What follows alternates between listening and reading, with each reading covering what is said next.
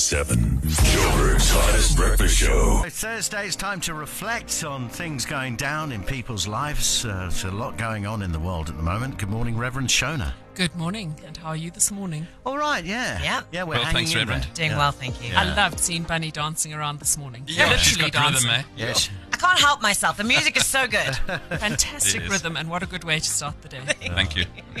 so I thought, with all that's going down, we should start with a smile this morning. And I'm not trying to steal Johnny's uh, thunder. Oh, you, he won't like this. But, Uh, so um, somebody comes in with a joke, he gets very jealous. Having been at the cricket with Tony and Bunny, Yes. I thought I'd tell some cricket jokes because Oh. I want to look at cricket in life. So, did you hear about the batsman who didn't understand the rules of cricket? Uh, no. No? He got to the crease and he was stumped. Ah, dear me. And why did a midwife get to open the batting? Why? Reverend? Because she could face any delivery. Oh, I like that. And my best, what's the difference between Already. Cinderella and a bad batsman? And No what? idea. Cinderella knew what time to leave the ball. Oh, dear. So, I have to say, Shona, even John's are better than yours. thank you, Tony. I, I will take that as a compliment. He was a better Reverend. Yeah. So, watching the cricket last week, I did have a few thoughts. I mean, there were times when it got a little bit um, slow. So, I was thinking about life, and I thought cricket is actually a good analogy for me for life. Because we're at the crease, and there are different balls bowling at us all the time.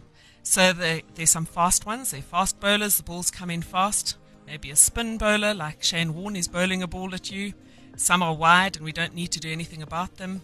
But all the time, there are things coming at us. Mm. Some are challenges, some are blessings. Some are good, some are a bit harder. And we need to know what shot to play. We need to know when to leave the ball. We need to know where to place that ball. So we need to know how to respond to all the things that come at us every single day. So when I look at a batsman, some have natural ability. I would say most of them have natural ability. But they also need a lot of training and coaching. They need to put in the effort. They have to stay fit, they have to stretch, they have to practice.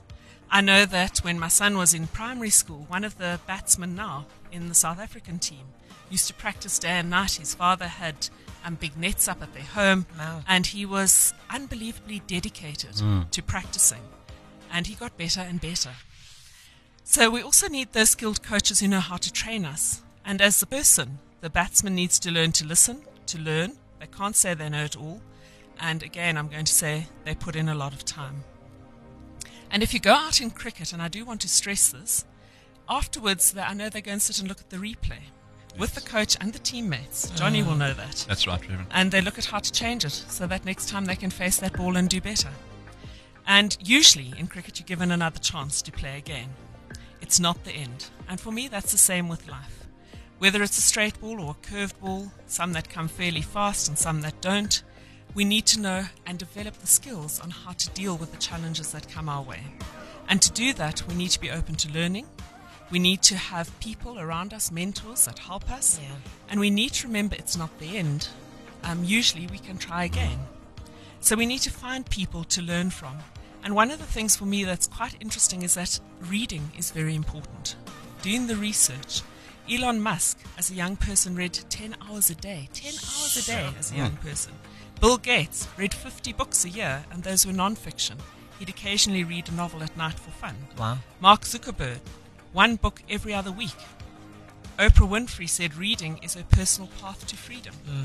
And so there, there is information out there, there is a way for us to do better. And if you do get bowled out, I want to say to you rest, pause, and reflect, just like a batsman will do afterwards. Mm. They rest, they pause, and then afterwards they reflect and see how you can do it differently the next time. One mistake or one door closing is very seldom the end. It's only the end when we stop breathing, actually. And in fact, for me, that's not even the end. Mm. That's just, just a beginning of a new way of being. So enjoy your day today.